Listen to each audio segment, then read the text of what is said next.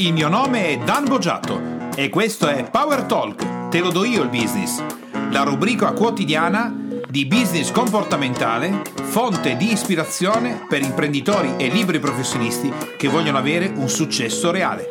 Benvenuti alla trasmissione settimanale eh, usuale di Marte e Venere. Io sono Dan e io sono Jenny e quindi anche Venere. E anche, esatto, Marte e Venere. Oggi, eh, Jenny, diciamo che l'argomento che è stato eh, d'impatto nelle trasmissioni che abbiamo fatto è stato quello oggetto eh, di quando abbiamo parlato dei soggetti a pressione, la donna, l'uomo in azienda, in famiglia e così via. Quindi parlando dell'ambito business, questo elemento ha colpito in qualche modo perché probabilmente è qualcosa che appartiene in questo momento alla nostra cultura. Ma io oggi vorrei, Jenny, parlare soprattutto di quella ricerca statistica che tu mi hai evidenziato, che hai eh, letto in, merito a un articolo proprio della situazione business fra uomo e donna e il dato che mi hai eh, riportato di questa statistica che è del nostro territorio italiano, quindi italiano, perché è una ricerca Istat, quindi sul territorio italiano. Che secondo l'Istat oggi il 70%? Tra il 70 e l'80% esattamente delle famiglie italiane sono mantenute principalmente da una donna. Ora, detto questo, che eh, potrebbe non voler dire nulla, nel senso che eh, noi magari se avessimo fatto questa ricerca statistica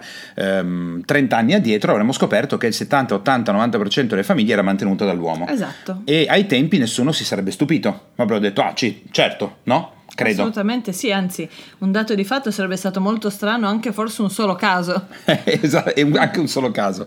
E adesso eh, invece ci stupiamo del fatto che eh, il 70-80% delle famiglie italiane vengono mantenute dalla donna. Ma io ti dico la mia opinione, non è tanto il fatto che eh, mi stupisco del fatto che il 70-80% sia mantenuto dalle donne, come mi sarei magari stupito eh, in un altro modello societario dove il 70-80% viene mantenuto dagli uomini. È proprio il contesto culturale, un contesto culturale che proviene da una società in cui l'uomo lavora e la donna fra virgolette no inteso, non produce un valore economico esterno ma produce un valore interno alla famiglia. Invece questo cambio io lo trovo affascinante perché in realtà con l'emancipazione femminile nell'ambito business noi oggi dovremmo avere un equilibrio fra mm, famiglie mantenute dalle sì. donne e famiglie mantenute allora, dagli uomini. Se noi parliamo di famiglie come una volta, hai, perfettamente ragione. Una volta erano mantenute principalmente dagli uomini, oggi con eh, l'aumento del lavoro femminile, ad esempio se guardiamo anche in questo momento nelle grandi aziende a livello mondiale, i CEO comunque sono spesso delle donne, eh, ci sono molti presidenti donne in alcuni paesi che mh, mm, solo fino a alcuni anni fa era impensabile, come ad esempio il Sud America, uh-huh. in Europa la potenza più forte che la Germania comunque guidata da una donna, arrivano arrivano addirittura ad essere donne in posizione di rilievo nei paesi comunque di tipo islamico, che di solito sono avverse a questo tipo di cose. Quindi anche nella politica, nella società e di conseguenza nel business abbiamo visto questo aumento femminile e dovrebbe essere un equilibrio. Perché invece non c'è questo equilibrio? Questo equilibrio non c'è per l'aumento, diciamo così, spropositato dei divorzi che in questo momento ci sono in Italia. Quando normalmente c'è un divorzio in una famiglia... Sì come sebbene c'è il fattore che il marito deve contribuire con, con una alimenti. parte con gli alimenti.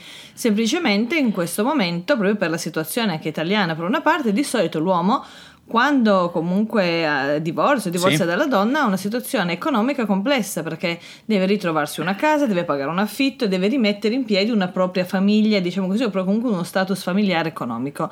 Questo fa in modo che lo stipendio che prima serviva a sostenere comunque le famiglie in un certo modo venga assorbito per buona parte in realtà da quella che è la sua vita normale, la sua certo, quotidianità. Certo. Adesso parliamo di media, non parliamo sì, sì, di sì, casi di persone che hanno un benessere più elevato. Questo cosa accade? Che la percentuale che riesce o a volte vuole, qua dipende vabbè, poi dalle casistiche, destinare a quella che era la sua famiglia, ma quelli che rimangono comunque a tutti gli effetti i loro figli, rimane molto contenuta. Invece la donna, in quella che è la sua professione, continua a mantenere la famiglia allo stesso modo, continua ad avere la casa di origine. Certo. Di conseguenza l'apporto che l'ex marito dà è molto minore a quello che mette la donna. Di Quindi a livello Istat le... diventa mantenuto dalla donna. Esatto, in questo caso la maggior parte delle famiglie di separati in Italia, a meno che la donna sì. non, non, abbia un'attività, ma questa è una minoranza, vengono mantenute principalmente dalle donne. Questo fa lievitare in maniera imponente la percentuale di nuclei familiari che sono mantenuti proprio dalle donne. Per questo che arriviamo a questa percentuale che quando io ho visto, mi pare di ricordare addirittura l'80%, ho riletto due o tre volte perché mi sembrava effettivamente spropositata. Poi sono andata a verificare che si trattava di Istat, quindi non una ricerca fatta sì, così sì, certo. dall'ufficio tre galline, come diciamo. e, e mi sono chiesta come sia possibile una cosa del genere. Beh, allora, innanzitutto sicuramente il fatto che in Italia la legge sul divorzio sia cambiata, sia diventato più semplice, favorisce lo sviluppo del, territo- del contesto culturale americano, del tipo ci sposiamo, fra tre mesi non siamo d'accordo su come disporre il dentifricio in bagno, divorziamo, poi ci risposiamo di nuovo. Adesso i nuovi poi... divorzi, se non sbaglio, se i coniugi sono d'accordo e non ci sono figli minori, si tratta di tre mesi. Se Sì, hanno innescato il processo mesi. americano dove le persone cambiano i partner come consumano tutto il resto, consumano la luce, consumano i prodotti, consumano i lavori, consumano anche le persone.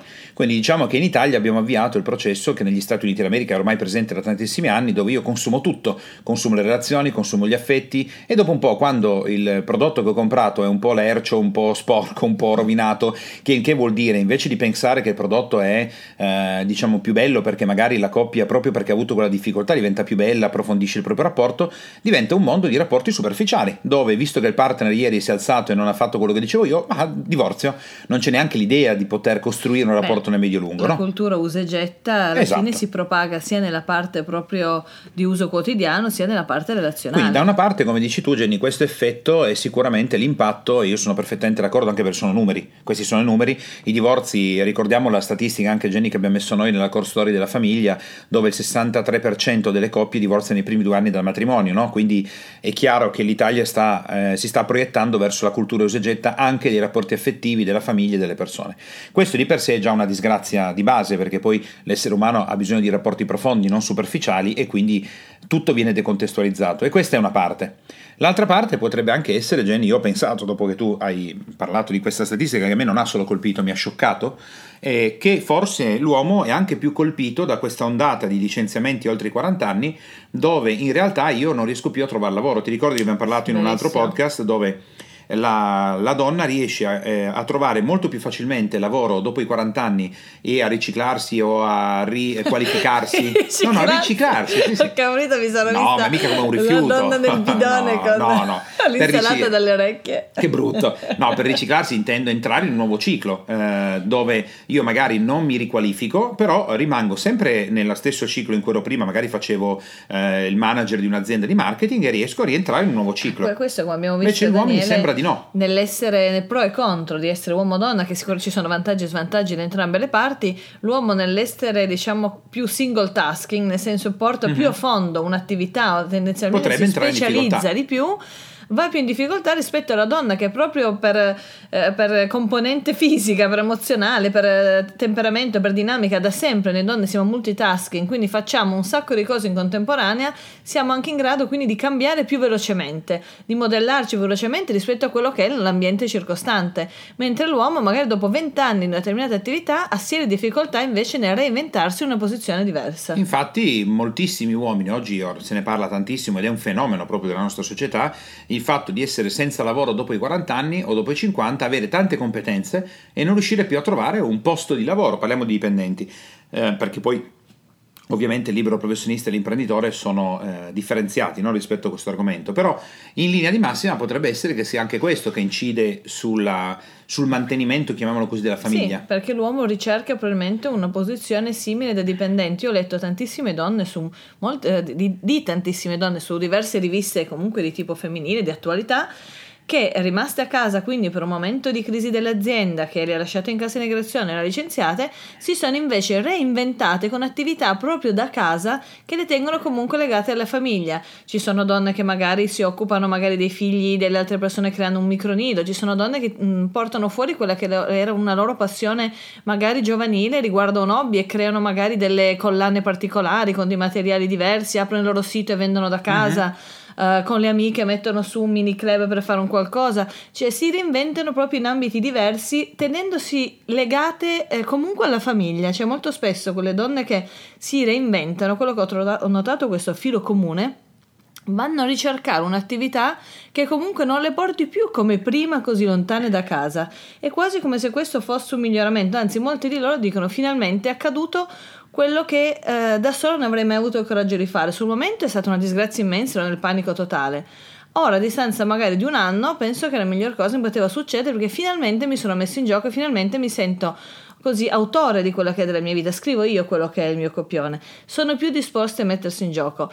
Penso, Daniele, che ci sia anche una componente comunque mh, proprio psicologica maschile e femminile che va anche a pesare, nel Sì. senso che l'uomo per antonomasia si sente responsabile Sì. del mantenimento della famiglia. Quindi quando accade un qualcosa c'è il senso di colpa, il fallimento, non sono più un vero uomo perché non sono in grado di mantenere la mia famiglia. La donna non avendo questa pressione, proprio perché pro e contro di arrivare da anni e anni in cui eh, la donna rimane a casa o se la donna lavora Certo, che e strano lavora, e diciamo l'uomo così. lavora, si sente anche più libera di sperimentare, libera di fare cose diverse, non avendo questa pressione da sono un fallito perché non mantengo la mia famiglia. E infatti qui entriamo proprio nell'ottica del podcast di oggi, che è la parte, come sempre, no, comportamentale basata poi sull'aspetto di conoscenza e di controllo, che come abbiamo spiegato l'altra volta, che ha sollevato un po' di, eh, di anche domande o argomenti che poi sono diventati inerenti a quello di cui avevamo parlato in un podcast specifico dei soggetti a pressione, che in questo contesto le coppie che invece rimangono insieme pare che l'atteggiamento oggi sia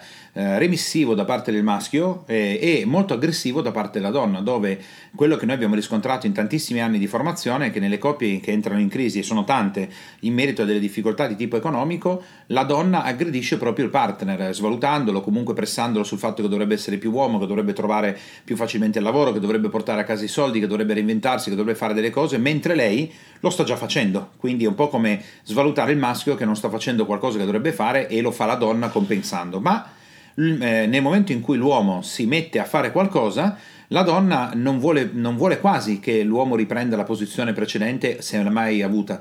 Quindi un po' come dire vorrei che fossi uomo, ma non troppo. Vorrei che trovassi il lavoro, però non superiore al mio. Vorrei che tu mantenessi di nuovo la famiglia, però adesso va bene che la mantengo io, perché comunque così siamo più sicuri. E questo origina nelle coppie, come abbiamo visto, Jenny, un conflitto perché l'uomo in realtà da una parte vorrebbe tornare a essere, eh, o se ormai è stato, colui che porta i pantaloni in casa, diciamo così, ma in contemporanea sembra quasi che non lo voglia fare perché in fondo il fatto di avere meno pressioni, forse per la prima volta nella sua vita, forse per la prima volta nelle generazioni di famiglie, forse in fondo non è così tanto male. Cioè è come se ci fosse una specie di conflitto no? che non si riesce a risolvere. Forse Danna sta a monte la difficoltà, nel senso che la coppia smette di vedersi come coppia e si vede come due individui singoli che portano avanti una famiglia, una E società. che competono magari. E che anche. competono perché se sei proprio una coppia e ti senti coppia, il risultato è globale, cioè a fine mese o fo- a fine della giornata, perché poi non è solo questione di denaro, è anche questione di gesti quotidiani. Il risultato che portiamo lo portiamo insieme, non, non stiamo a dividere chi ha portato di più o di meno, è come se in un certo senso diventasse un organismo unicellulare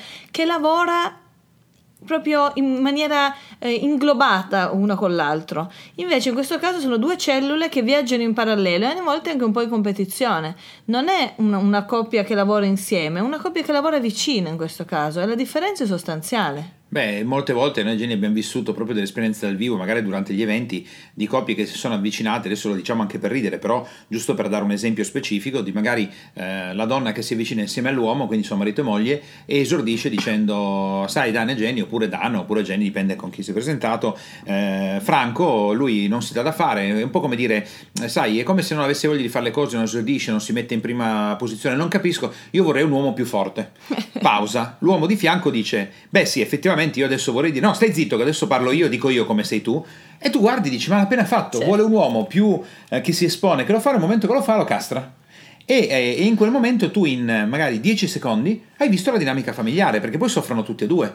Soffre l'uomo che non si sente più uomo, soffre la donna che non ha accanto l'uomo che vorrebbe, ma nel momento in cui l'uomo diventa ciò che la donna vorrebbe, lei non è più contenta e lui probabilmente si sente troppo carico di responsabilità. Beh, guarda, c'è un detto molto semplice, molto divertente che dice se tu dai delle noccioline avrai delle scimmie, nel senso che quello che tu dai come comportamento, come atteggiamento, come relazione emozionale lo avrai in cambio. Quindi quello che io ho detto più volte, molte donne, quando magari anche dei momenti di, di- di incontro, magari durante i seminari, Sì. eh, ma mio marito non prende appunto, non prende decisioni, non si comporta così, non fa questo, non fa questo, non fa quell'altro.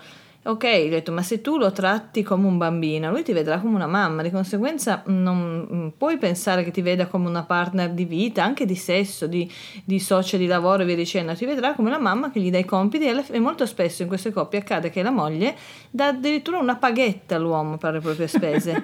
È una cosa che ho sentito spesso. Sì. È chiaro che comunque il rapporto sia a livello fisico che a livello personale, che a livello emozionale, di famiglia è distruttivo. Perché non è più un rapporto dello fare le cose insieme, è un rapporto veramente di direzione totale. Quindi è chiaro che alla fine non Jenny, si riesce a trovare. Ma anche nell'altro verso, nel senso che l'uomo che dà i soldi per la moglie, no? Che quelle sono quelle cose tremende. Un conto è la gestione del budget, Eh, allora questa è, una diverso, cosa però. diversa. La gestione del budget è una cosa di cui noi parliamo spesso, invece va benissimo che una delle due persone sia quella che magari si occupa di gestire il budget, mentre magari l'altra si occupa di gestire più un'altra parte Però Jenny, familiare. gestire il budget è un'altra roba. Esatto. se tu dici a una persona, tieni, questi sono la tua paga per fare le tue cose, è una Esatto. roba. Eh, e se dire questo è il budget che disposto per la famiglia, alle, alle spese tu. extra, allora è una cosa. è un'altra cosa. Ma se dico questi sono è come fosse veramente la paghetta, questo è dequalificante. È- sì, è caso. squalificante, esatto. Invece io posso darti lo stesso denaro identico che il denaro destica- destinato ad esempio alle spese variabili, alle spese extra, va benissimo, e tu lo gestisci. Non è il linguaggio, come sempre che diciamo Dan, il linguaggio fa la differenza, il linguaggio è la chiave della nostra vita. Eh, Io posso darti gli stessi 50 euro, ti posso dare nel senso che fisicamente li Sì, estraggo sì, magari dal certo, portafoglio perché li certo. gestisco, ma se io ti dico ecco questa è la tua paghetta, questo è per le tue spese, è terribile. Questo è dedicato ad esempio alle spese, gest- alle spese variabili, questo è destinato alle spese personali, qua ci dividiamo, cioè fa una grande differenza e poi nei piccoli gesti vedi i risultati, perché ripeto, se tu tratti una persona come un bambino, quella persona, uomo o donna che sia, ti vedrà come la mamma o come il papà, non più come il partner. Infatti, questo giusto perché così nel podcast di oggi diamo anche una soluzione a questo, perché ovviamente c'è un conflitto, se c'è un problema c'è sempre una soluzione. Nell'ambito business, come nell'ambito È familiare, è anche un'opportunità, il problema fra uomo e donna è sempre lo stesso e è ancora più presente proprio perché c'è una sessualità differente. La divisione dei compiti è la chiave di volta. La divisione dei compiti vuol dire che in azienda, come in famiglia, i compiti vanno divisi e la persona che gestisce quell'area deve avere autonomia di gestione di quell'area. Quante volte, Jenny, noi abbiamo spiegato alle famiglie dicendo guarda che la tua famiglia è un'azienda a tutti gli effetti. Chi è il direttore generale della tua famiglia? Chi è il direttore marketing? Chi si occupa della produzione? Chi si occupa della vendita? Chi di chi della parte E ci amministrativa? viene dato per scontato. Come se Sì, uno dovesse esatto. andare avanti in autonomia e avesse imparato tutte queste cose e sa come farle No, invece per solo. niente. Se pensi, Jenny, anche alle strutture gerarchiche familiari del secolo scorso o di tanti anni addietro, se la storia che ci hanno raccontato è vera, soprattutto quella dei nostri genitori o nonni, c'erano strutture gerarchiche chiare, no? Il capofamiglia si sedeva a capotavola e quando lui si sedeva tutti iniziavano a mangiare. Io mi ricordo nella nostra famiglia, mio nonno, si- eh, lui si sedeva a capotavola e si cominciava a mangiare quando lui iniziava a mangiare e quando lui si alzava potevamo alzarci tutti e avevo 5 anni, quindi me lo ricordo molto Certo. bene ed era una cosa normale, cioè non era una cosa che dici, però è corretto perché c'è, è come dire, noi spieghiamo alle famiglie che come l'azienda i soci sono una cosa, marito e moglie sono i soci che devono decidere un direttore. Quel direttore può essere l'uomo o la donna e poi le varie aree. Se le aree sono autonome di decisione, i conflitti non ci sono più perché la persona è autonoma nel decidere all'interno della propria area. Altrimenti il conflitto è dietro l'angolo. Assolutamente, infatti, perché continuiamo a battere proprio sulla parola comportamentale, quindi business comportamentale? Perché alla fine la parte di business arriva proprio di conseguenza a quello che è il comportamento che le persone mettono in atto, spesso in ambiti che col business non c'entrano niente, perché se tu vedi ad esempio a tavola un- una famiglia che puoi vedere eh, al di là dei ruoli che poi possono avere uomo e donna nei propri ambiti aziendali. E quella famiglia magari con i figli a tavola ognuno con il proprio device con magari anche la tv accesa tu hai già lo specchio di quella che sarà l'azienda. Guarda non hai neanche bisogno di chiedergli come, stanno, and- come vanno le relazioni nell'azienda. È uguale. è uguale perché se tu in un momento familiare con i tuoi figli ogni persona sul proprio cellulare o, o magari anche appunto come accade spesso con la tv accesa e nessuno parla perché è chiuso nel proprio mondo. Ma non è che c'è molto da dire. Ti posso già dire sicuramente che nella tua azienda non ci sarà allineamento tra le persone che ci sarà problemi Ognuno di disorganizzazione suo. che non ci sarà un- un'azienda inteso come nucleo unico in cui tutti facciamo parte di un qualcosa dal direttore al fattorino. Ogni persona è importante nel suo ruolo perché anche il fattorino che non consegna in tempo una lettera importante può causare un problema grandissimo oppure portare un grandissimo risultato e invece valutare ogni persona al di là del ruolo che ha per me quello che rispetto- ripeto spessissimo quando vai in un ambiente vedi le persone che si rivolgono in maniera sgradevole al Eh sì, cameriere eh sì. non rispondono magari al saluto si avvicinano in un certo modo ti dice già tutto su quello che è la loro azienda, perché il rispetto, l'attenzione, valutare le persone per quello che stanno facendo, che vale allo stesso modo in quel momento, sono le piccole cose, i piccoli gesti comportamentali che si rispecchiano poi nel macro business ogni giorno. Beh, diciamo che andando in chiusura, Jenny, della trasmissione di oggi, dove abbiamo toccato un argomento specifico, che è quello del, che avevamo sollevato del soggetto pressione, anche scherzando su questo aspetto qua, che è molto interessante, e la statistica che hai rilevato tu, la prima via d'uscita di questo è intanto comprendere come si sta trasformando la società, dove, come hai detto tu, oggi non c'è più il sistema in cui l'uomo mantiene la famiglia e la donna sta a casa e non produce un valore economico, ma produce un valore familiare. Oggi uomo e donna lavorano tendenzialmente tutte e due, magari come professionisti, imprenditori, dipendenti. Quindi bisogna costruire un equilibrio in cui anche sul lavoro marito e moglie si comportano in un certo modo, che poi, come hai detto tu, è lo specchio di quello che faranno in azienda. Come fanno in famiglia, fanno in azienda, come fanno in azienda, fanno in famiglia. Quindi il primo trucco, diciamo così, piccolo, piccolo trucco, ma comunque un'applicazione tecnica importante, è quella di definire i ruoli specifici del, di appartenenza e non metterci più becco a meno che qualcosa non giri. Come si fa in azienda, il direttore marketing può decidere, se poi il direttore generale decide che il direttore marketing non è più in grado di fare le scelte corrette, lo solleverà da ruolo. E se i soci decidono che il direttore generale non è più in grado di fare ciò che deve fare, viene allontanato, viene licenziato, viene sostituito, come fanno anche le squadre di calcio, no? se la squadra di calcio non gira, il primo da, da buttare è fuori è l'allenatore, sostituirlo con un nuovo direttore generale e guardare i risultati, se i risultati sono più alti, eh, allora hai la conferma al 100% che il direttore generale non era in grado, come in famiglia se c'è una persona che sta decidendo, se la famiglia non sta girando bene, la prima persona che devi guardare è quella che decide. E credo, Jenny, che questo sia il consiglio più importante che possiamo dare, soprattutto, come dicevi tu prima, il consiglio può essere anche indirizzato, visto che questa trasmissione è più verticalizzata proprio sulla visione femminile, forse, Jenny, di eh, spingere magari anche le donne a fare più attenzione proprio alla relazione col maschio oggi, perché depotenziarlo non è la soluzione, anzi è peggiorativo all'interno della famiglia. E forse, come dicevo prima, è il fatto di vedere l'altra persona come veramente una parte dell'insieme perché visualizzare la coppia veramente come due individui singoli che stanno correndo delle corse parallele è distruttivo perché alla fine uno dei due cadrà e la coppia alla fine andrà una da una parte una dall'altra. Me ha colpito tantissimo pochi giorni fa, non so più in che stato eravamo, eh, qui negli Stati Uniti. Eh, un cartello che diceva appunto divorzio, breve, divorzio immediato, non c'è bisogno della firma del coniuge. Alto accidenti, ma se noi eh, stiamo andando a pari passo con l'America, magari con un anno, due anni, tre anni di distanza, ma può essere che anche questo sia il prossimo passaggio, che tu veramente vai in un ufficio, firmi e divorzi anche senza la presenza del coniuge. No, probabilmente Jenny ci sarà cioè, il divorzio adesso, di sms. Togliamo i casi in cui ce ne sarebbe bisogno, no, no, nel senso di, di, di casistiche drammatiche o gravi, ma parliamo di casistiche normali. È impressionante veramente questo, è impressionante. E eh, dopo non serve più dire se, se, se. Pensiamoci prima, quindi pensiamoci nel vedere la coppia come un'unità, che sia poi una coppia di business per due don- uomo e donna che lavorano insieme, oppure semplicemente un livello di eh, diciamo, economia aziendale è un insieme, non sono due cellule parallele.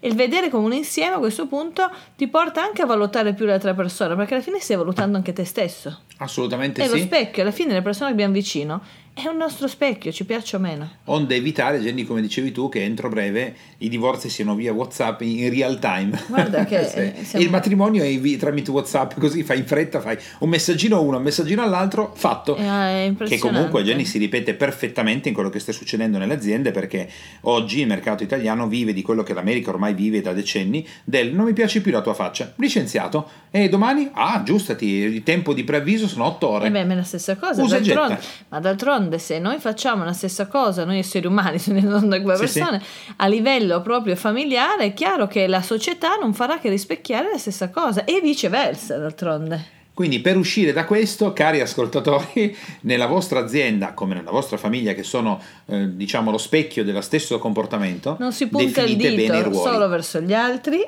si, invece si guarda l'insieme e quindi si lavora insieme e di conseguenza si porta un risultato che fa contenti tutti, altrimenti diventa una gara interna e una rovina. Quindi con questo usate proprio questo approccio del definire bene i ruoli e all'interno dei ruoli ognuno è autonomo e può prendere le proprie decisioni esatto. e dimostrare il proprio valore.